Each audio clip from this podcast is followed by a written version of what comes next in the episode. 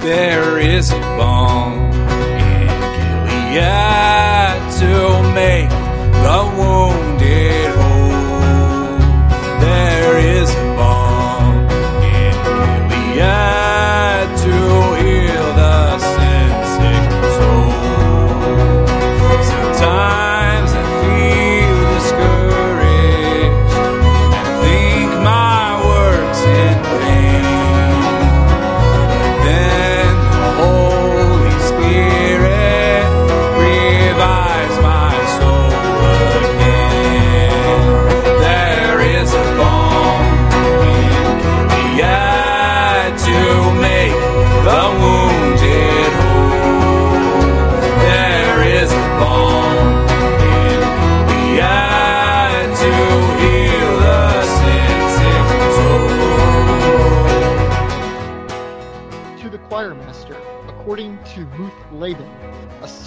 of David.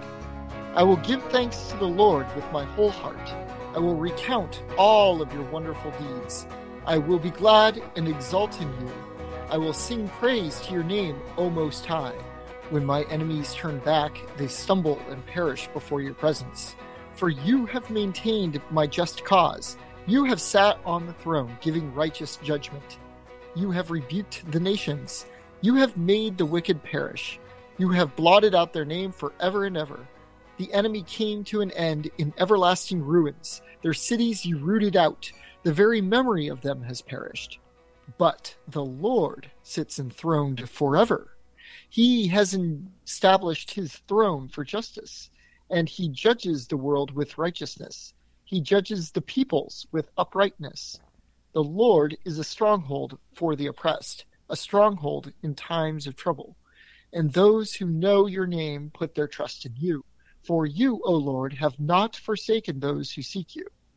Sing praises to the Lord, who sits enthroned in Zion. Tell among the peoples his deeds. For he who avenges blood is mindful of them. He does not forget the cry of the afflicted. Be gracious to me, O Lord. See my affliction from those who hate me. O you who lift me up from the gates of death, that I may recount all your praises, that in the gates of the daughter of Zion I may rejoice in your salvation.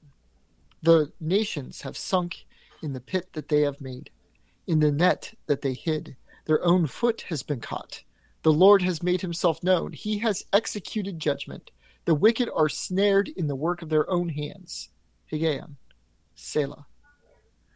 The wicked shall return to Sheol, all the nations that forget God.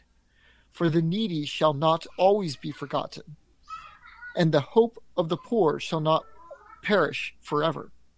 Arise, O Lord, let not man prevail. Let the nations be judged before you. Put them in fear, O Lord. Let the nations know that they are all but men. Selah. Psalm 9 in the ESV. Welcome. Uh, I am Brian. I'm Grant. Hi, Grant. How are you doing today? You know, it's been a it's been a tough day of discipline today, but uh, we're getting through it. We're working through it. I gotta say, you did a good job on Higgaion. That's a, yes, that's a good word. Um, I little known little known fact. I uh, used to lead a men's Bible study, and right before I moved to Oklahoma, we were just starting out in our study of the Psalms, and so I did some work in trying to figure out what all those weird terms that usually are just identified as probably a musical term. yeah. Um, I don't really remember what this one was, but I don't think anyone knows what it is. I think it's like the only form yeah, of the but They got some, they, they've got guesses. They've got They've guesses. got, guesses. They've Yeah. got guesses. I think it's like one of the only forms of the of that particular word that's ever been found in any written text. It may be. Maybe who knows? Maybe it was just misspelling. And Yeah. well, they've considered that too. I'm sure. Maybe so. All right. Well, we are in episode nine of the Balm in Gilead. Um, so episodes one through eight were all kind of introductory episodes, and so this is more or less, you know, the first episode of season one, if you will. Um, and so the, for The the rest was prolegomena. This Yes. is all this is all Balm Gilead proper. Yes, absolutely. Gotcha. Something along Okay. those lines. Um, and so, yeah, our our season two officially will begin when we get done with this particular uh, uh, section of 24 episodes. And then every one after that will just be 24 episode long seasons. So this is kind of, yeah, this is kind of our season one. And it's going to be uh, over law and gospel. So for the next 24 episodes, which if we continue to release every other week will be 48 weeks, which will be the better part of a year. Um, yeah, law and gospel. So, All right. so Balm Well, Gilead, um, law and gospel. Don't don't tell me we're just going to jump into a heavy topic. Like Oh, no. long gospel. Oh no, it, this is going to be a pretty heavy one. So we decided that we are going to do a fairly light and fun icebreaker. However, uh, this past week has been it's been a little heavy for me, and so I have not had the time to devote to a light uh, icebreaker. So I have given control 100% into Grant's hands, and so I'll Capable just be hands. capable hands. I'll just be sitting on my over here on my throne, if you will. I think my face is in a cardboard cutout, and it might be about to get hit with a pie. I am not sure. Oh, it would be, but this is not a video podcast. This is not a video podcast, and we're not in the same room. Right. We are contractually obligated 630 miles away or whatever. Negotiated. Right. Negotiated. we'll have to pull up that where the crow flies. Yeah. Uh, let's see. Well, I do have an icebreaker for you. All right. And, you know, I like a lot of podcasts. And for many of us, the Reformed Camp, uh, one of our favorites and uh, much beloved has been for many years, although it is no longer going, the Reformed Pub. Uh, I'm sure, Brian, you listen to this. Yeah. And uh, and this Sunday, this Sunday, I'm actually going to not have my butt in a pew. I'm What? I'm going to Are you going to get away with my wife for the weekend to celebrate a late Valentine's Day because it's cheaper to do it the week after Valentine's Day. Good thinking. Nobody said Valentine's Day had to be on the 14th. Um, that's a Romanish concept, anyway. Also, according to my Saint kids, uh, what's more important than Valentine's Day is that the 14th was Canadian Flag Day Eve. Right. Um, so you need to, you know, hey, let's have a little love for the our Canadian listeners. Yeah, we got And- we got them a calendar that has all the random holidays listed on it, and it's not just for U.S. It's also for Canada. And so there, June was like, "It's not just it's not just Valentine's Day, it's Flag Day Eve." Wil Wheaton would be proud. Good on her for realizing that. Ah, man, that's hilarious. Well, anyway, enough with the uh, enough with the introductions here. We are going to play Would You Rather, and we're not going to try to mess it up like Jim and David did on blogging. Uh, we're going to actually play a special Balm and Gilead edition Ooh, of Would You Rather. And I have themed the question rather than, you know, just reading it off. Um, I am actually made up my own question. We're going to see what you think. Uh, feel free to put your reasoning or, you know, be a Jim and just give me the answer. But we're, uh, uh, your question, if you're ready. Are you ready? I'm ready. Okay. Would you rather? Okay, well, mm, first I should ask have you heard of the concept of retirement cruising? Um, is that when you get old and go live on a boat? Well, yes. Uh, many people have found that it's actually a little bit cheaper uh, to cruise around permanently um, without, uh, you know, for, for, for a long time rather than uh, dealing with paying for a house and food and all those things that you could get on land. It's actually cheaper to just Live on a boat. sit on a boat for a couple of years. Interesting. Okay. Now that we have that that context in mind, would you rather go on a retirement newsboys cruise where you must listen to the Newsboys perform every night? Or would you rather stay on land and never listen to any more music at all ever again? Newsboys Cruise. What? Let me remind you. Okay, before you make your decision, the Newsboys are only going to play songs From the uh, newest from album. the '90s, Oh, from the 90s. Yeah, absolutely Newsboys Cruise. and they're going to even play their their bad albums before going public. By the way, Going Public was the name of one of their albums. It wasn't like he, he's not he's not waxing eloquent saying before they went public.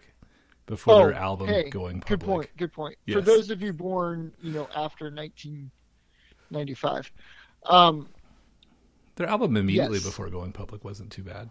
Um, and you're going to have to listen to the. I mean, you're, you're going to have to listen to this every day. is it Michael Tait singing? Oh, well, let's see. I imagine that they're going to have to do some switching out of band members. So Or is it- or is it gonna be DC like- Talk? Whoever's just gonna be- DC Talk. Yeah, or or even DC Talk tribute bands. They're just going to take those members and plug them in when there's when when when somebody. So all of the know, DC Talk tribute bands will have to play. Yeah. So, but but stay on Oh, land and I never listen out, to music This ever is again. going to be this is going to be a cruise, but it's not going to be like in the Bahamas it's going to be like in, or you know Cozumel. You're gonna you're gonna be like exploring the Arctic Circle type things. You know, these are places you don't necessarily want to go. You're gonna you're gonna you're gonna cruise the Persian Gulf. You know. I I will say this, since my other option is never listen to music ever again. I'm going to go with the holier than thou uh, answer and say I cannot bear never to lift my voice with my brothers in church ever again. Oh, okay. I was ready for you there. I was wondering if you were going to bring this up, and I will allow um, a special exemption for uh, psalms only, uh, no instrument singing, um, and that will be available there on the ship because, of course, it can't get off. Um, so, uh, oh, I'm sorry, that would be for the other one. That would be where the other one. So it'll be at your your local church, and um, you can sing the psalms, and you're uh, not allowed to have any accompaniment. You know, must be exclusive psalm to this. I mean, I'm I'm I'm, I'm still going to go with the with the Newsboys Cruise. Still the Newsboys Cruise. Okay. I mean, okay, Okay, so so that. I'll say this: I if it if it was if it was a Hillsong cruise, then I'll have to uh, then then if it was a Hillsong cruise, then I would have to channel my inner um, for King and Country and say burn the ships. See what I did there? Okay. Okay. So if it was a Hillsong cruise, it would definitely be, yeah. It would Okay, on land, it would be on land. no music except for, of course, psalm singing in church. Yes, Okay. and well, and, in, and in personal mean- worship and in family mm-hmm. worship. Family worship, I think, would be mm-hmm.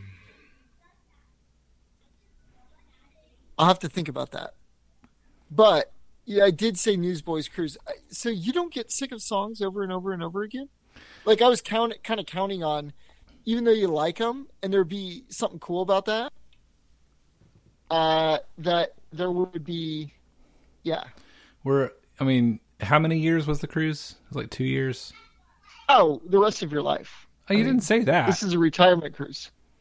You, you, Well, yeah. you defined this retirement. You, rest of your life. you defined retirement make a cruise earlier. You defined retirement cruise earlier as a couple years. Well, okay, I've never been on a retirement cruise, to tell you the truth. I've just heard about them, and um, my my assumption was that it maybe maybe people get sick of it. I don't know, but I know that they are several years long. But I would just say that you would just you know never get off the ship. You'd just be on to the next ship, or I don't know, your boat would refuel or something, whatever it needs to do.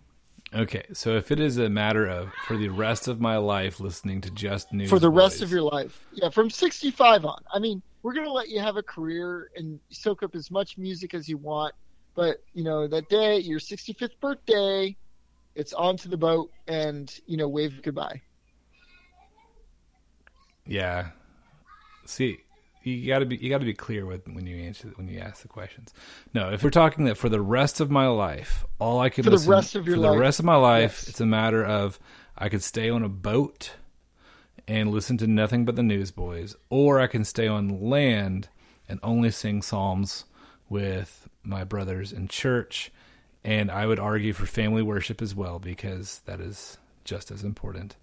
Um, I'll allow it. you'll allow it, uh, then I would go with psalmody exclusivity. So Okay. Okay. Even above the newsboys. I mean, these are the newsboys we're talking about. they are the newsboys. And if it was a couple years, if we're saying like two years of nothing but newsboys, I would definitely go with the cruise. But if we're if we're talking rest of my life, then I I want a boat. I, and honestly, I would say it's more of the rest of my life on a boat than anything else. I was wondering when the boat was going to enter the conversation because honestly, that's what would get me too. Like, whoa, uh, I think the way that these retirement cruises actually work is that you actually get off at ports and whatnot, and you can actually get off the boat for a while. Yeah. But anywhere where I'd need to stay on a boat for the rest of my life, I think, I don't know, I'd either get really used to being seasick or I would. Uh, well, I don't know. It's just such a small space after a little bit of time, I'd imagine. Yeah. Yeah, I can see that. Um, my wife and I are pretty introverted, and so uh, I, I assume that my wife and my family are on this boat with me. That my girls can visit me whenever they feel like, and things like that. Um, but the content of the boat for a little for you know an extended period of time doesn't bother me too much. Um, and so if it's a matter of newsboys for a while and then or nothing at all at all then I like to I like to sing too I like to sing too much. But um you asked Yeah. the question earlier you wouldn't just get sick of, of listening to something over and over and over again. Um Yeah. it, especially when I was in high school, and even this happened in seminary as well. Um, if there's a CD that I had that I really liked, I would just leave it in my car for like a year or two years. Um, Really? yeah, I can say that the three CDs I remember doing this the most. Um, uh, Evanescence, their their big No way. CD, yeah. Yeah. I like man, I like listened to that for like a year or two solid in college. Like it was all I played in my car. Um, it was all I listened to for a long time. And then um, early seminary, uh, I had Dashboard Confessional, a Mark, a Mission, a Brand, a Scar, and I kept that in my car. And that was all I listened to for like a year solid. Uh, and then um, uh, Switchfoot, Vice Verses would be the other one that did the same thing. Um, I I wasn't really big on listening to the radio. I would like switch it every once in a while to the radio, but for the most part, it was I'm in my car. I'm listening to this CD that's in my car, and I listened to it for like a year or two years without ever I don't it out. I don't know how you could handle that. Like there's so much great music being made and Yeah. uh you were like, Nope, I've got mine Yeah. and we're good. That was that's that was how I was, and even now it's like I don't I don't listen to a wide variety of music. Like I don't have like this huge extended playlist on my on my phone. I listen to um, I listen to Switchfoot, all all of Switchfoot, which is a lot of Switchfoot. They've been around for over twenty years. Um, plus, Jon Foreman's done a couple solo projects, and he had a side project called Fiction Family. Have you ever heard of Fiction Family? Did I ever tell you about that one? I- I it sounds told familiar, yeah. Yeah, it sounds familiar. But I I can't place it. My brother might know. I mean, he was a big Switchfoot fan too. Yeah, it's Jon Foreman and Sean Watkins. Sean Watkins is from um, Nickel Creek, not Nickel. Oh, yeah. but Nickel Creek, Not the bad nickel, the good one. the good one. Um, uh Yeah, yeah, and so they yeah, I I did like Nickel Creek, and um, it sounds like like I said, it sounds familiar, but I don't can't tell you if I listened to much of them. Yeah, it's they they were a kind of a folk rock band. They only put out two albums. I thought they were going to put out more, like every once in a while, like every like three or four years. But it's been a while since they did their second one. Uh, it's they're they're fun. They're they're really fun albums. Um, I hope that they release a third album at some point in time. But anyway, Oh, nice. That's that's Well- neither here nor there. Well, uh, we can put a link to it in the notes in the show notes. Yeah. Um, and then Colony House has kind of been my my new band. They just released their third album, and it's it's pretty good. I have, I think, listened to it.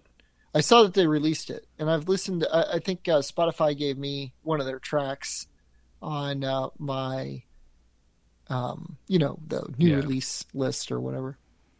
Yeah. So Yeah, cool, man. All right, I also listen to a lot of children's music, why would that be?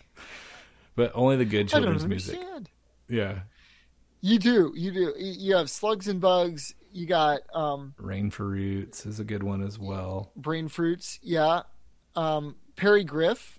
Huh? I, I've not listened to Perry Griff. I, we got a lot of Slugs and Bugs, and then Rain for Roots. Uh, Seeds Family Worship was one that I, I, I liked a lot of the early stuff. Um, but yeah, that's my kids like a lot more children's music than I like, but I like the good children's music. Um, Baby Shark. Then No, no, not that one. no, Okay, all right, just checking. no, not that one. Well, now that we're all nice and and, and ready for the uh, heavier topic of sin today, uh, are you ready to get started? Yes. Now that we're done talking about fun stuff, let's talk about sin. Um, this this episode we're we're going to talk about sin, atonement, and sacrifice.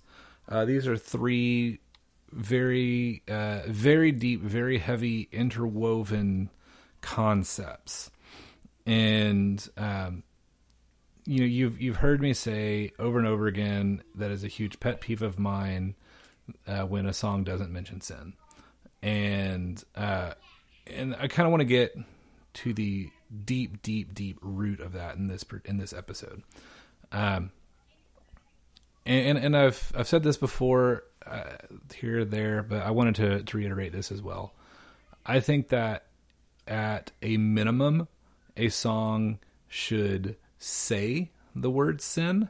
Um, it, if it doesn't say the word sin, then it needs to it needs to uh, refer to sin uh, correctly. So I I would say that even that would be a little bit better. Like if you're not going to say sin, at least refer to it in biblical terms or in uh, in accurate definitions. Um, classic example: prone to wander, Lord, I feel it. Prone to leave the God I love. Um, it doesn't. That's not the word sin, but it is an accurate definition of it. And so if you're not if you just say the word sin without defining it, then that leaves it open to interpretation. Um, however, if your church interprets sin correctly, then just saying the word sin can then be defined through liturgy. Um, so it needs to, if it's not going to say the word sin, it needs to at least define it. But what would be best is if your song does both. If it says the word sin and defines the word sin um, in correct biblical terminology. Because if you ignore sin completely, like 100% ignore it, then you can't you can't fully worship. Like it is it's it is necessary. It is uh it is a necessary element for worship is to address the sin in your life, to confess the sin in your life, and to repent of the sin in your life. So not every song needs to talk about sin. I, I've I've said this as well. This is I'm talking in general terms. Songs like the the uh, the collection of songs. More songs need to talk about sin. Sin needs to have more airplay because when we completely ignore it in all of the music that we listen to, then it's it's going to be hard. But it's also it's very hard to be positive, encouraging if you're talking about sin all the time. What And- about safe for the little ears in the back back back seat? I mean, there's it's very. I mean, there's ways to do it. Um, I mean, Jesus Storybook Bible talks about sin quite a lot, and it defines it just well. Um, I don't have to go into gory detail of my sin. I don't have to describe my innermost thoughts eh, pornographically. Um, that would be, I think, sinful to to do that. Um, and so um so it is it, it is it's important to talk about sin. And like i'm going to give an example of a song that mentions sin. Um i've heard people talk negatively of the song. I think the song is not very strong for a lot of reasons mostly because it is it's basically um an Arminian flagship song. It's called o come to the altar by elevation worship. I mean, it's literally an altar call, uh, which is one of the big liturgical elements that separates Arminians from Calvinists. Is Calvinists don't have altar calls because we feel like uh, it's a manipulation of the person and the emotions and trying to force people to feel like they need to come down the altar. That's what they turn into a lot of times, anyway. Um, Yeah, Charles Finney Oh, started yeah. a lot of that back in the Second Great Awakening. And Yeah, and uh, and so Oh Come to the Altar" is an altar call, but the the song starts off really strong. It says, "Are you hurting and broken within, overwhelmed by the weight of your sin?" Um, the song really goes downhill very far after that, but it addresses sin, and it addresses sin at the beginning of the song. The earlier you can mention sin, uh, the the more clearly that is the lens through which the rest of the song is defined, and so uh, so I, I find that to be very important. Um, but I want to get into uh, some scripture here, and I want to get into. Uh, there's a quote. Uh, this is a quote by C.J. Mahaney, who is the pastor of Sovereign Grace Church. Um, currently, it's out of Louisville, Kentucky. Um, Bob Kauflin is his worship leader, and um, Bob Kauflin is is known for being a, a devout man of worship. He's written a lot of books on this subject. Uh, he's written a lot of music as well. Uh, that's very good. Um, these are the T4G guys, right? I mean, these are the T4G guys. Uh, very close ties with Southern Seminary. Um, they're, I'd say like they're, the biggest thing that people complain about Sovereign Grace is that they are continuationists. Um, uh, okay. and um, uh, and so that so take that as you will. But C.J. Mahaney uh, had this quote in one of his sermons, and in this quote, he quotes John Stott, who was um, I think he was a theologian back in like C.S. Lewis's day. I'm, I don't know very much about him. I just saw a picture of him, and he looks like he was old, like C.S. Lewis. Um, Yeah, I think he was around. Yeah, he he's he's dead now. I'll tell you that. But um, I can't remember if he was. Uh, I could have I could have done that little bit of research, but as I said, I didn't even I didn't even plan an icebreaker. Um, and so, uh, so yeah, C.J. Mahaney in one of his sermons quotes John Stott, and then Shai Linne, the rapper, used the audio clip of C.J. Mahaney's sermon uh, to kind of denouement one of his songs. His song was called "Were You There," um, and it was on his album "The Atonement," which is one of my favorite albums in the world. I ha- did not listen to it a year straight, but uh, I've listened to it. Uh, I've listened to it very many times. Um, downloaded to Spotify. downloaded to Spotify. So uh, in this song, "Were You There?" he is playing with the Negro spiritual "Were You There When They Crucified My Lord," and um, and in the song he says, "Were you there? I was there. You know, I was there." And I I, I hang my head because I It causes me to tremble. Yeah, it's a it was it's a really good song. You should we will link it in the show notes. I want to link the entire album in the show notes because it is such a powerful album. If you don't like hip hop rap music, tough. Listen to this album. um, that is not an excuse. This album is is fantastic. Um, but yeah, at the end, CJ Mahaney uh, plays the audio clip.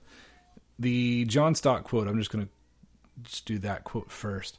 It is um, before you can begin to see the cross as something done for us, we have to see it as something done by us. Uh, and so the C.J. Mahaney quote really expands on that. It says, "Were you there when they crucified my Lord?" The old spiritual, the old Negro spiritual asks, and we must answer, "Yes, we were there." Not as spectators only, but as participants, guilty participants, plotting, scheming, betraying, denying, and handing him over to be crucified. We may try to wash our hands of responsibility like Pilate, but our attempt would be futile. Before we before we can begin to see the cross as something done for us, leading us to faith and worship, we have to see it as something done by us, leading us to repentance. Only the man or woman who is prepared to own his share in the guilt of the cross may claim his share in its grace. And especially just taking that before we could begin to see the cross as something done for us, leading us to faith and worship, we have to see it as something done by us, leading us to repentance. So we cannot worship in the glory of the cross until we take ownership of it. And and that is the addressing of our sin, the repenting of our sin. Without that we cannot worship. And so songs that ignore sin and, and there's i'd say if a song doesn't mention sin it does so for two reasons or one of two reasons one the song's not about sin as not every song has to be about sin it doesn't have to ask the question what's wrong with me you know why why am i being saved songs don't have to answer that question however the other reason would be this the song is just completely ignoring sin. And and I find that to be the case much more often. And you you hear it when the songs replace the word sin with something else. That's why I, am so um, I get so upset with like the word fear or the word shame or the word um, darkness, darkness or mistake. Mistake is the worst. Failure mm. is another good one. Um, the song uh, 10,000, 100, what is it? I don't know. So will I. 10,000 Reasons? No, not 10,000 Reasons. Though 10,000 Reasons doesn't talk about sin. That's a tangent I wasn't going to get into. 10,000 Reasons is a paraphrase of Psalm 103. And Psalm 103 says, You have taken my sin and you have separated it from the east as from the west. And the song 10,000 Reasons doesn't talk about sin at all. Um, that's a tangent. Um, no, the 100 billion X by Hillsong. Um, oh, okay. Yeah, so will We've I. talked about this one before. We have. It says, "On the hill you created, you know, the light of the world abandoned in darkness to die," which is so great. And this is, "and and as you speak, 100 billion failures disappeared." It's like, no, you could have said sins, and it would have been better. Um, and but it's like they go out of their way to not say sin. Uh, a lot of songs do, um, and that just drives me crazy. Um, uh, not raise a hallelujah. Their other one, um, no longer slaves. I'm no longer a slave to fear. I'm a child of God. Like that one drives me batty the most. I think that one's like the top on my list of why didn't you just say sin? Because that's what the scripture says. I'm no longer a slave to sin. Um, so anyway, I you, you've heard me rant about both of those songs before, so I am going to move. I'm going to move on. We have a lot to cover. Um, most of this is going to be. I'm going to read a lot of scripture, uh, and then we can kind of talk about each one. And we've talked about some of these scriptures before, but in Luke seven, uh, starting in verse 36, it says, "One of the Pharisees asked Jesus to eat with him, and he went into the Pharisee's house and reclined at table." And behold, a woman of the city who was a sinner, when she learned that he was reclining at table in the Pharisee's house, brought an alabaster flask of ointment. And standing behind him at his feet, weeping, she began to wet his feet with her tears, and wiped them with the hair of her head, and kissed his feet, and anointed them with the ointment. When the Pharisee uh, who had invited him saw this, he said to himself, If this man were a prophet, he would have known who and what sort of woman this is who is touching him, for she is a sinner. And Jesus answering said to him, Simon, I have something to say to you.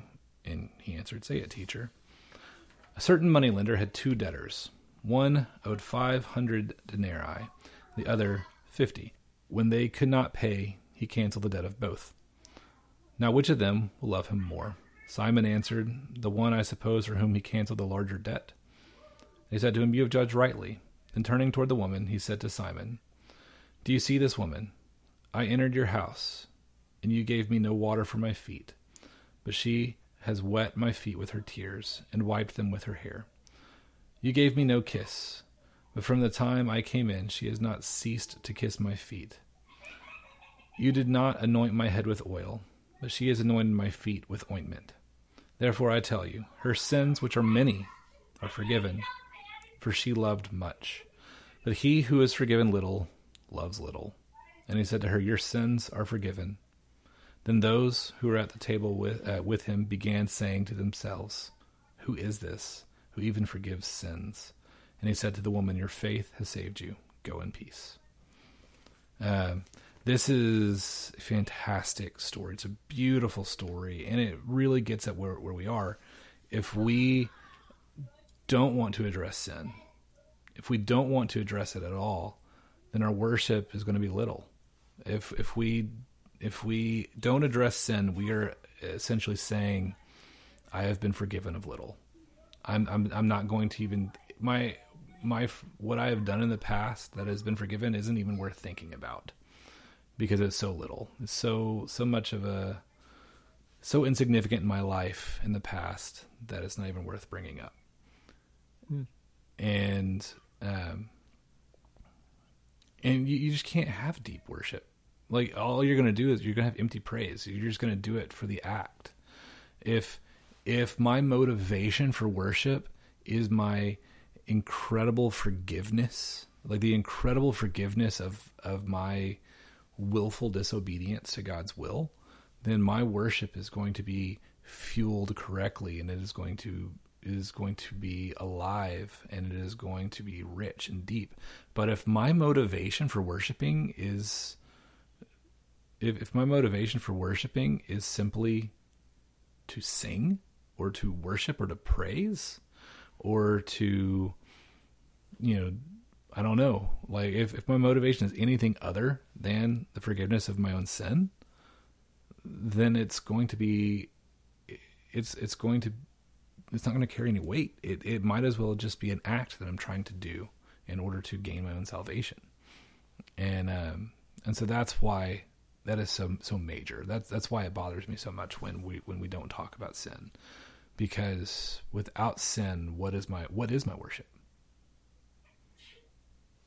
Yeah, what strikes me about this passage that you read as you were reading it is um, the woman and her approach to Jesus. I mean, uh, she knew that she was forgiven, and she was just so overcome by that particular fact. I think we know she is forgiven because Jesus is relating that very clearly, like um, the one who's been forgiven much, right. and it's pretty clear that he means the woman here. Yeah. Uh, and so what's so amazing about that is just uh, the depth of her understanding of that forgiveness mm-hmm. um, is yes made possible by her sin but then also by believing in jesus and believing in his ability to forgive uh, whereas the pharisees are contrasted there against her uh, response and they are said to not understand um, how much sin they have for one, um, but for uh, for another that they uh, that that they're that they're even approached that they're even questioning if Jesus has the right to forgive sins, right? Um, because of course they don't believe he is the Son of God, right? And only God can forgive sins, but what he, so I, I find that contrast really intrig- intriguing. Um, that this woman not only understands her sin, understands that it is sin. Jesus has forgiven her, understands that Jesus has forgiven her, and understands that Jesus has the right to forgive her. Um, Right. And then out of that outpours this this this beautiful act of worship. Um, and yeah, I, I, I mean th- that is uh, quite the striking the striking difference between sort of a heart that's set on um, getting what they uh, feel they rightfully deserve, um, deserving um, salvation. Well, well, not not in this case, but deserving, you know, uh, an eternal reward. In the case of the Pharisees, versus this woman who knows she was never um, going to earn that, Yeah. and um, the outpouring of worship. Then when she was given that by Jesus.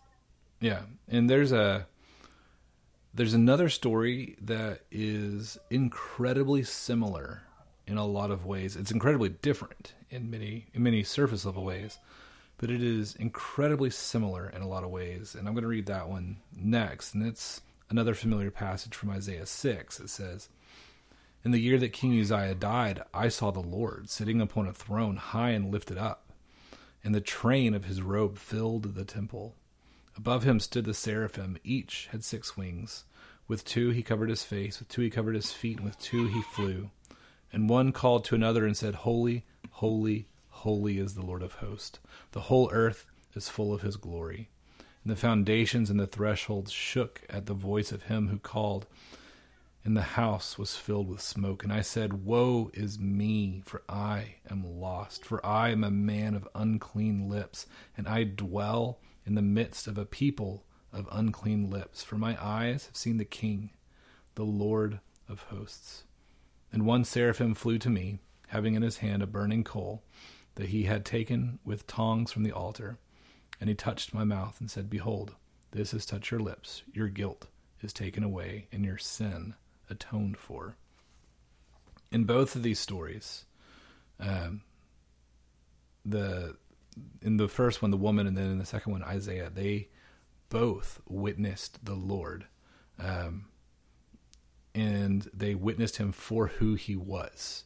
The woman did not see the full glory of the Lord. I mean, and really neither did Isaiah. Isaiah saw more glory than most, but the woman saw Jesus for who he was and recognized the glory in the same way that Isaiah did, and they both had the same response uh, repentance and worship.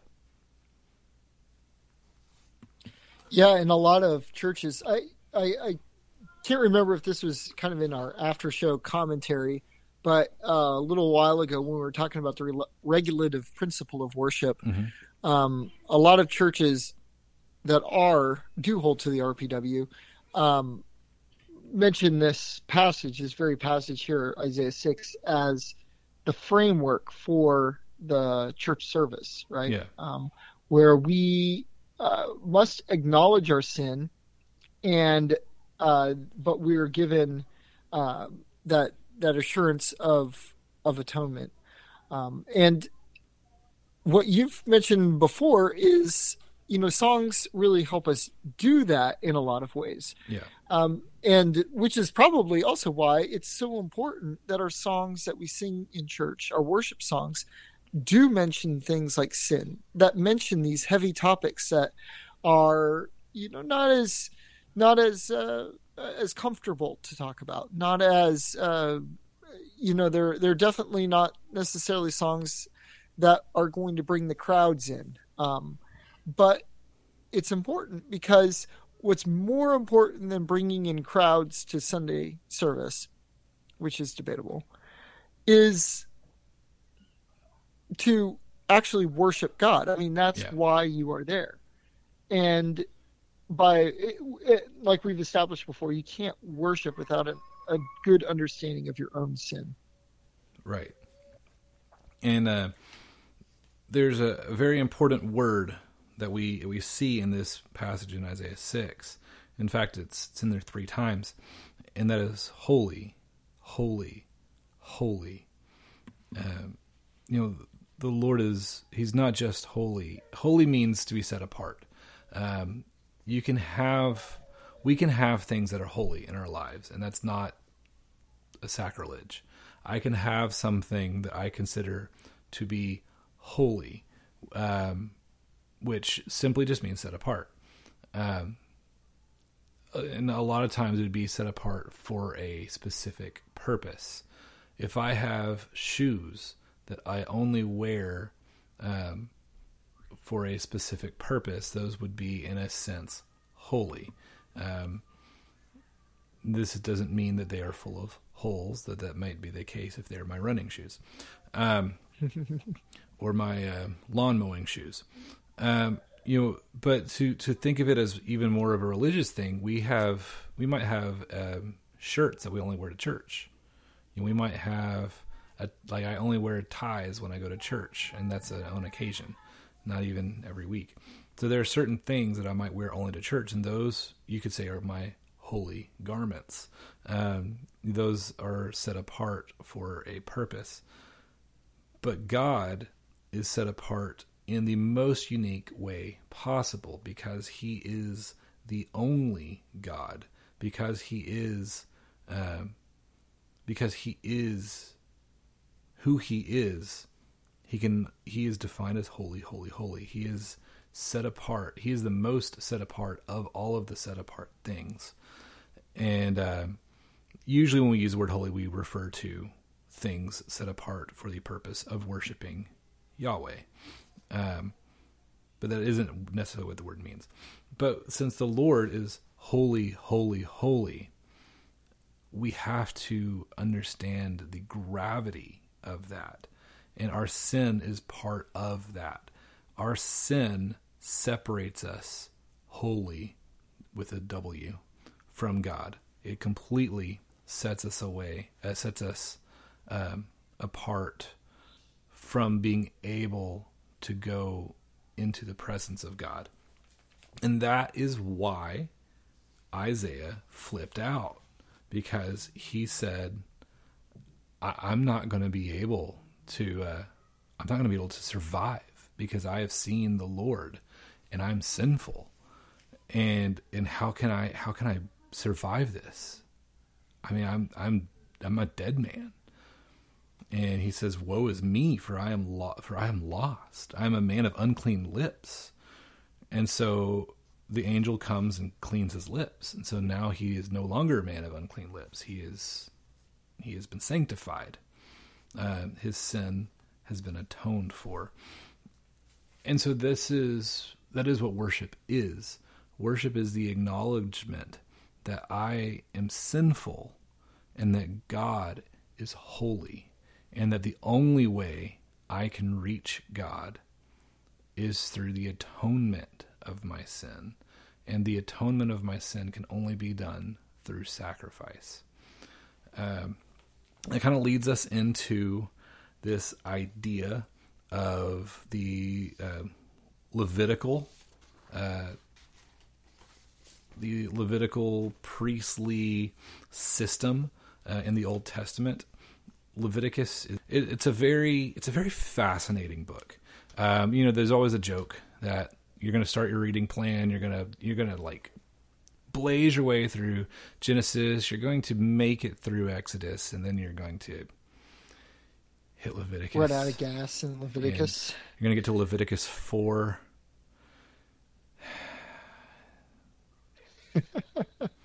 so I'm going to read some of Leviticus 4, and then we'll talk about it. Uh, by the way, there is fantastic video series. We've talked about it before. It's called uh, Read Scripture. It's put out by um, the Bible Project. Uh, I thought their Read Scripture series was very well done. Um, they I don't agree with 100% of the things that they say, but they never say any of those things authoritatively. Uh, they and they give you options of different what different people believe. But anyway, um, in their Leviticus video, they explain a lot of this really, really, really well. And so I encourage you to do that. We're going to link that in our show notes. But I'm just going to read um, I'm probably going to read too much, so just bear with me. It says, And the Lord spoke to Moses, saying, Speak to the people of Israel, saying, If anyone sins unintentionally in any of the Lord's commandments about things not to be done, and does any one of them, if it is an anointed priest who sins, thus bringing guilt on the people, then he shall offer for the sin that he that he has committed a bull from the herd without blemish to the Lord for a sin offering. He shall bring the bull to the entrance of the tent of meeting before the Lord, and lay his hand on the head of the bull, and kill the bull before the Lord. And the anointed priest shall take some of the blood of the bull, and bring it into the tent of meeting. And the priest shall dip his fingers in the blood, and sprinkle part of the blood seven times before the Lord in front of the veil of the sanctuary. And the priest shall put some of the blood on the horns of the altar of fragrant incense before the Lord, that is in the tent of meeting. And all the rest of the blood of the bull he shall pour out on the base of the altar of burnt offering, that is at the entrance of the tent of meeting. And all the fat of the bull of the sin offering he shall remove from it, the fat that covers the entrails, and all the fat that is in the entrails, and the two kidneys with the fat that is on them, and at the loins and the long lobe of the liver, that he shall remove with the kidneys just as these are taken from the ox of the sacrifice of the peace offering. And the priest shall burn them on the altar of burnt offering. But the skin of the bull and all its flesh, with the head, its legs, its entrails, and its dung, all the rest of the bull he shall carry outside of the camp to the clean place, to the ash heap, and shall burn it up on fire, uh, on a fire of wood. On the ash heap it shall be burned up. This is a very long passage, very detailed passage. And this isn't even this isn't even for anyone in Israel. This is for if the priest who is required to uh, to be the mediator between the people and God, if the priest sins, this is what he has to do before he can do anything else. And so this uh, this was a major thing. So the priest basically had to do this. This is him clocking in. So you go to work, you hit your clock in button, and that's it. When this priest got to work, this was his clock in button. Because if when you read the context of Leviticus, this is if this is on the happenstance that he unintentionally sinned without knowing it. So I accidentally, in case I accidentally sinned, I need to make sure that I atone for that sin of unintentionality before I can mediate between my, the people and God, or I will die. It doesn't. I don't see it here, but I'm almost certain that part of that also, and maybe maybe it's just for uh, like the Day of Atonement. Um, this isn't is even the Day of towards, Atonement. Yeah, right, right. This is, that, that's more toward the middle of the book. Yeah. Um, exactly in the middle too. Uh, I mean, if you watch the Bible Project video, yeah. um, they discuss how it's uh, the the structure of it. Anyway, um, that's beside the point. Um, where there's actually special clothes that yes. they are to put on too. Um, Leviticus and, six, Leviticus chapter six talks about the special clothes. I almost chose an excerpt from that. I, I, uh, it was uh. really difficult to find like the perfect excerpt of Leviticus to talk on the podcast without reading like the whole book. without reading the entire book of Leviticus. And then we'd lose all you know all five of our listeners, and that would be a shame. Yeah, it would be a shame. However, um, but yeah, I think that's really great though that they discuss uh, this putting on of these particular clothes. Like after they've, um, you know, kind of atoned for their sin, then there are these new clothes put on them, like this mm-hmm. new righteousness that are um, before they can then go and enter the uh, temple to go about their duties. Yeah. Yeah, and so and, and I actually hinted at that when I said holy garments earlier. I was thinking about that particular passage because I just read it. Um, looking for the the best of all of it. I wanted to talk about Leviticus 4 though because it is referenced in Hebrews 4 and 5 and it says um, since then we have a great high priest who has passed through the heavens Jesus the son of God let us hold fast our confession for we do not have a high priest who is unable to sympathize with our weaknesses, but one who in every respect has been tempted as we are, yet without sin. Let us then with confidence draw near to the throne of grace, that we may receive mercy and find grace to help in the time of need. And then starting uh, chapter 5, it says, For every high priest chosen from among men is appointed to act on behalf of men in relation to God, to offer gifts and sacrifices for sins. He can deal gently with the ignorant and wayward, since he himself is beset with weakness. Because of this, he is obligated to offer sacrifice for his own sins, just as he does for those of the people. And no one takes this honor for himself, but only when called by God, just as Aaron was. So in Christ, uh, so also Christ did not exalt himself to be made a high priest, but was appointed by him who said to him, You are my son, today I have begotten you. As he says also in another place, You are a priest forever after the order of Melchizedek. Um, in the days of his flesh, Jesus offered up prayers and supplications with loud cries and tears to him who was able to save him from death, and he was heard because of his reverence. Although he was a son, he learned obedience uh, through what he suffered, and being made perfect, he became the source of eternal salvation to all who obey him, being designated by God a high priest after the order of Melchizedek. So I'm not going to get into the whole Melchizedek thing, though that is fascinating. Um, but what I, I wanted to, to point out in that passage is that Jesus is now our great high priest. And in Leviticus, the high priests had to first atone for their sin. They had they had that long clocking in ritual where they had to kill the bull and they had to um, had to completely just have it consumed by the fire and by sprinkling the blood in the tent and then taking the remains outside of the camp. I mean, there was this long process before they could even start to mediate between the people. But Jesus, even though he was tempted just in the same way as every one of those priests, the same way that he was that, that we have been tempted, he was without sin. So that he did not have to atone for his own sins. And because he didn't have to atone for his own sins, the sacrifice that he brought, which was also himself, he brought himself as the sacrifice. Uh, because that sacrifice was pure and because he did not need to atone for his own sins, that one sacrifice he made was it. And we need to understand that weight. We can't just say, Thank you, Jesus, for saving me.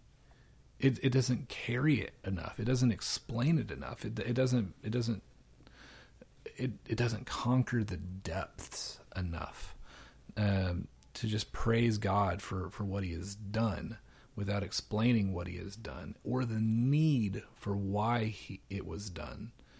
It, it's just it's not enough. And and, uh, and I've said this before. Um, I think church liturgy is is highly responsible for filling in those gaps. Songs don't need to go all the way in uh, every single time because liturgy can do that. But into in today's culture, churches have kind of abandoned liturgy. Uh, the the modern evangelical church doesn't really have um, they don't have times of extended prayer or times of extended scripture reading or times of corporate confession of sin. And when we don't have that we rely heavily on the content of the songs to do that for us. So when the songs fail then the church is just failing holistically. And that is just and that is sad.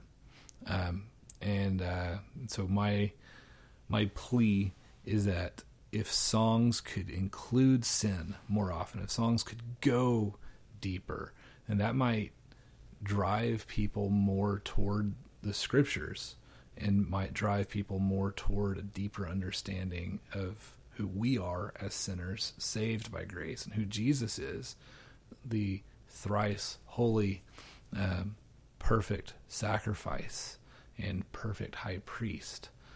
And when we understand that, when we understand the weight of our sin, we can experience the depths of the joy of our salvation. That's right, man. And it is yes, a heavy subject, uh, as it should be. Uh, it's very serious. I don't, you know, sin is going against God's laws. We have transgressed God's laws. And that is a very serious thing. It is. God is a God who ought to be worshipped because he is the highest um, being in the all in in all the universe, you know, and um, he deserves that. Um, and when we go against that, um, that results in death. I mean, it says right there in Romans that the wages of sin is death. Yes. Um, but the free gift of God is eternal life in Christ Jesus, his son. And um, the more that our songs can help us to do that, uh, the more our liturgy can help us to do that, um, the better, because we will have a more right view of ourselves in relationship to God. And we will, like uh, you said earlier, Brian, uh, we'll be able to actually worship. Um, whereas without an understanding of our sin, without an understanding that we have um, transgressed God, um, we cannot worship because there's nothing to be forgiven of. Right, right, and uh, and and that is why ultimately this is such an important issue to me. Um, there's a couple more things that I want to um, I want to address before we wrap up. The first is um, there's a guy I went to college with. His name is Cody Curtis, and uh, I would love to eventually get him on this show. Um, I, I, think that he would be willing to do that. Just if we could, that'd be awesome. Align our schedules, but um, he, uh, I went to Union University, and he was a year or two below me, and he's he currently works there as one of their residence directors.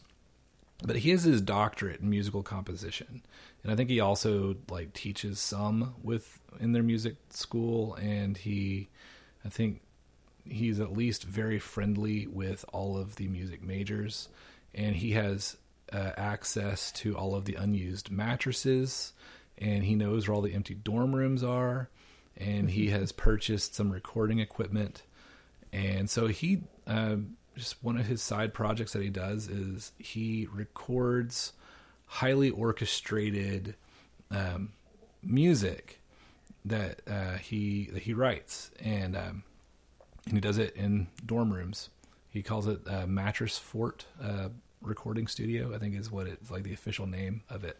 But his band is called Psallos. It's P S A L L O S. Uh, they have um, three major albums out right now. Um, one of them is over the book of Romans, one is over the book of Hebrews, and one is over the book of Jude. And it is his life goal to um, cover every epistle. And uh, so he's got a long road ahead of him. And uh, but his music is it's interesting. It, it's not pop music. It is absolutely no. not pop music. It none of it would ever work on the radio, but it is art, and it is beautiful, and it is brilliant, and it is it's creative, crafted, clever, and clear. I said that from memory. Um, I wasn't I wasn't even planning on it's it. It's impressive. It is. Uh, and so he has graciously allowed me to play two of these of the songs from his Hebrews album. We're going to play it after the credits of the show, so just listen to the end. These two songs together, they blend one straight into the other. Uh, he likes to do that, like his albums just kind of all blend from track to track. Um, but these songs are called "The Old and the New." the old focuses on the tabernacle, focuses on the, the temple worship, on the sacrifice. The new focuses on Jesus and on the once and for all sacrifice. And so I'm just going to play both of the songs back to back, and it is it's it's 11 minutes long. Um, it's long. We're not sorry. We're not sorry. I my kids my kids have memorized every word to these two songs. Have they? They have. That's awesome. Yeah, they they love these two songs. They they they dance to them. It's it's really really really funny. Um, yeah, these are is... essentially the scripture. I mean, mm-hmm. uh, I I don't think it's like word for word. um, but it's essentially uh, the scripture, And, and what these two songs do that's very interesting, and, and I talked about prosody in, in previous Mm. episodes. These Mm-hmm. songs uh, are the epitome of prosody. Every element of these songs speak together to explain what the what the message of the song is. In fact, I think that the music almost does a better job than the words of explaining what what the main message of the song is. And, mm. and and that is the over and over again, like the the futility of the sacrificial system, and just how it how it didn't work and how it was it wasn't designed to work. It was designed to point us to Christ. The sacrificial system never was designed to be an act that could save anyone. The sacrificial system was always set in place to point to its own futility so that we would long for a once and for all redeemer that could save us from our sins so that we that we could put our faith and trust in. And so that's important to remember as well. Um, so this is it's brilliant. It, this is some of my favorite music in the world, and I highly recommend you listen to it. Listen to the whole album. We'll link the whole album in uh, the Spotify playlist. And it's like a two-hour-long album, but man, if you can carve out the time to just listen from beginning to end, it has one of the best climax denouements of any album. It just it is so satisfying. But Yes, um, yes. so, highly recommend that. Uh, the other thing I would recommend uh, watching is a sermon by a guy named Paul Washer. Um, Paul Washer probably has the best grasp of sin and the gravity of sin um, of just about anyone who's living right now. Um, and he was a missionary for a long time. Uh, he is now a meme and the meme that we see on the internet a lot is uh, I don't know why you're clapping. I'm talking about you. And this is the sermon that that meme has come from. Um, essentially, and I'll just kind of set this up. He is talking to a high school um, gathering, and uh, and he is just he is just bringing the gospel, and he says something along the lines of, you know, if people would just care more about looking like Jesus than than looking like dated reference Britney Spears and Justin Timberlake, um, you know, we would have a better understanding. And then everyone just like erupts in applause, and he just says, "I don't know why you're clapping. I'm talking about you." And uh, and I don't think that I don't think anyone in the audience made a sound after that for the rest of the sermon. It was just it was very quiet and beautifully awkward. Um, and so if you've never if you've never watched this sermon, if you've only if you're familiar with the meme, or even if you're not familiar with the meme, but you've never watched this sermon, I recommend carving out some time to watch that as well. It is it, it, it is, appears uh, to be about 58 minutes long. 50 but it is um, well worth it um, there's a reason why the babylon bee made the joke that one time paul washer got accidentally uh, invited to preach at lakewood which is joel osteen's church and it said it was like paul washer accidentally preaches at lakewood thousands dead um, they were just slain by the gospel it was that's another good one. We'll link that one as well. Um, it will make more sense after you watch the uh, the sermon. But yeah, those are just some of the, the last few things I wanted to talk about. Um, uh, so listen to Hebrews, listen to the Atonement, listen to the Paul Washer sermon. Go watch the Bible Project video on Leviticus, and I feel like there's something that I'm missing. uh, Fiction Family. We got to listen to that. Shai Linne, Yes. The Atonement. Yeah, listen to Fiction Family as well. It is not anywhere closely related to the rest of all this. This that'll be uh, that'll be the Except light. that we mentioned it. That'll be the that'll be the the the light. Uh, just listen to it in the right somewhere right in the middle, just to kind of build you back up for a little bit. Um, yeah, we'll throw in a we'll throw in Shine as well into, into the middle of the playlist from Going Public Shine. because we talked about going public. which is solid. which is solid. Is yes. Um, I'm just going to end on a random story because this is amazing. I my one of my bosses at work, uh, early on in my time there, uh, I had talked about how I like to fold origami. Like that was a hobby of mine as a child. And she responded with, "Oh, did you join the Amish?" And I was like, Huh? I don't catch your reference. She was like, you know, join the Amish, teach the poor origami.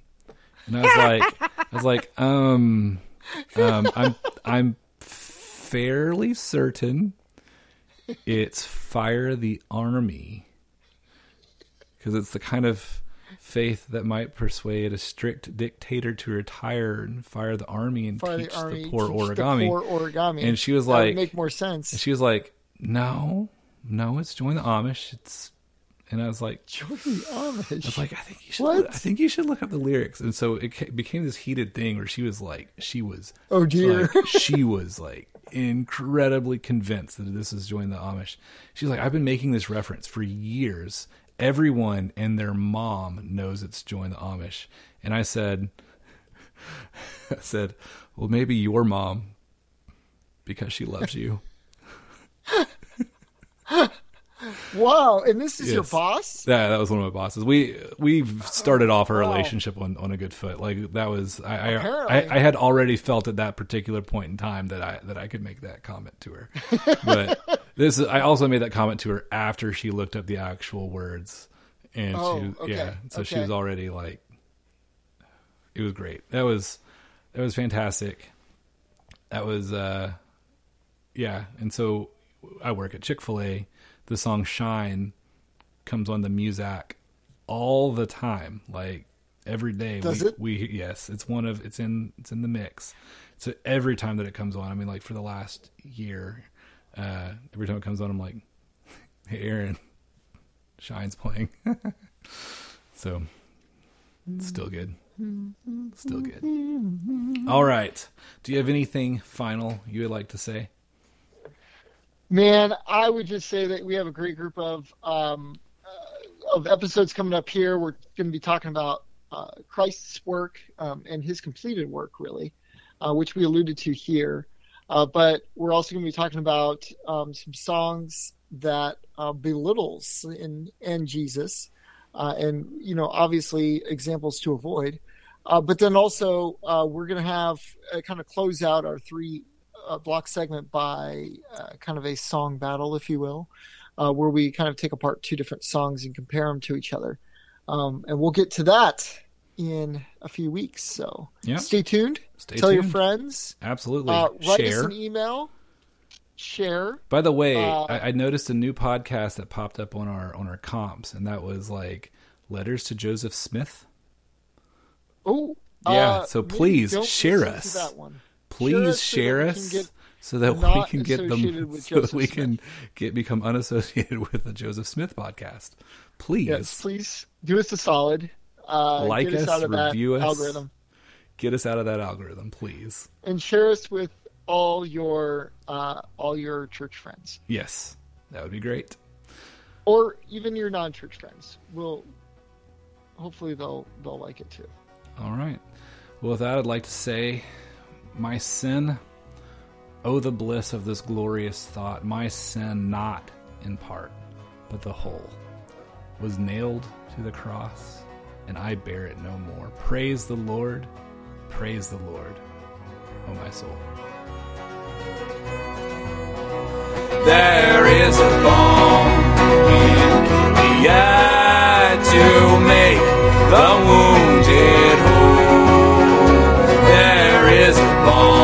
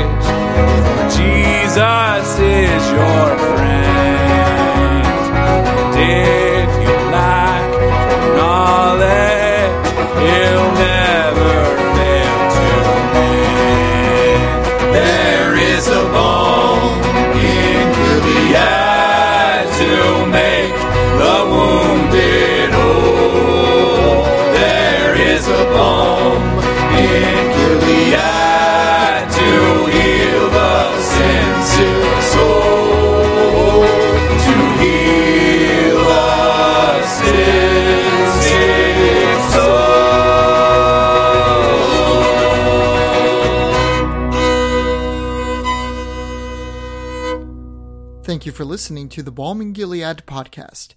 We love hearing from you, so email us at there is at balmcast.com. We are a part of the Tech Reformation family of podcasts, and you can discuss our show and much more at slack.techreformation.com. We'll see you there. If you enjoyed the Balm Gilead podcast, please encourage others to listen. We value your feedback, so rate, review, and recommend the show in your podcast app of choice. And with that, we'll see you next time on the Balm in Gilead podcast. Now gather round all you ladies and gents, let me tell you about this earthly tent to where the Lord descended and people were told to repent. What you may not know that Jane and Joe was that long ago. They'd take bulls and goats and they'd cut their throats and hope the blood would savor their souls. If you look back, Jack, to the tabernacle with a deep respect, you think you'll be thankful that the old is gone and the new has taken its place. It was a glorious space, that holy tent for that and stay away covenant, but the new's been sent and the old has passed away. Now don't mishear me, don't get me wrong. It was a splendid tent, 45 feet long, 15 high, 15 wide, with beautiful walls on the side, and it was divided into two big parts. The priest would start in the holy place where he would go in each day to offer things so that the Lord would change his mind and not destroy everyone in line.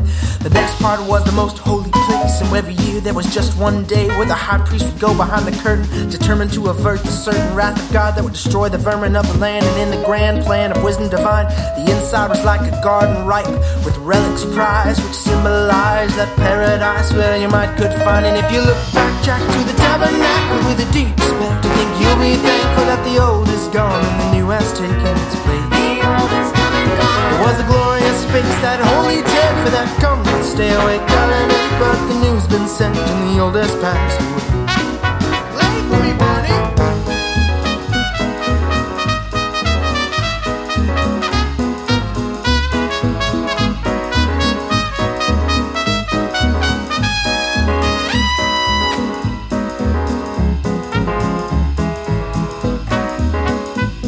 if you look Jack, to the tabernacle with a deep respect, I think you'll be thankful that the old is gone and the new has taken its place. It was a glorious space, that holy tent for that come but stay away covenant, but the new's been sent and the old has passed away.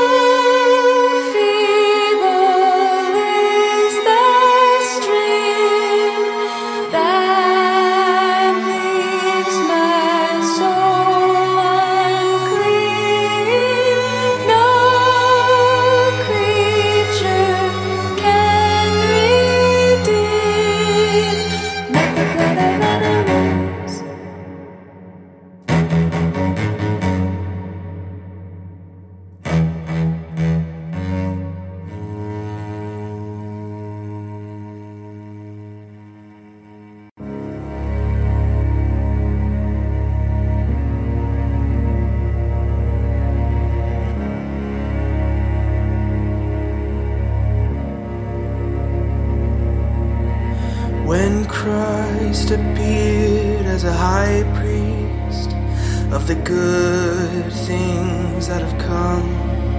Then through the new, the greater, more perfect plea, through the blood of the Son, the Father's wrath was quenched at last. For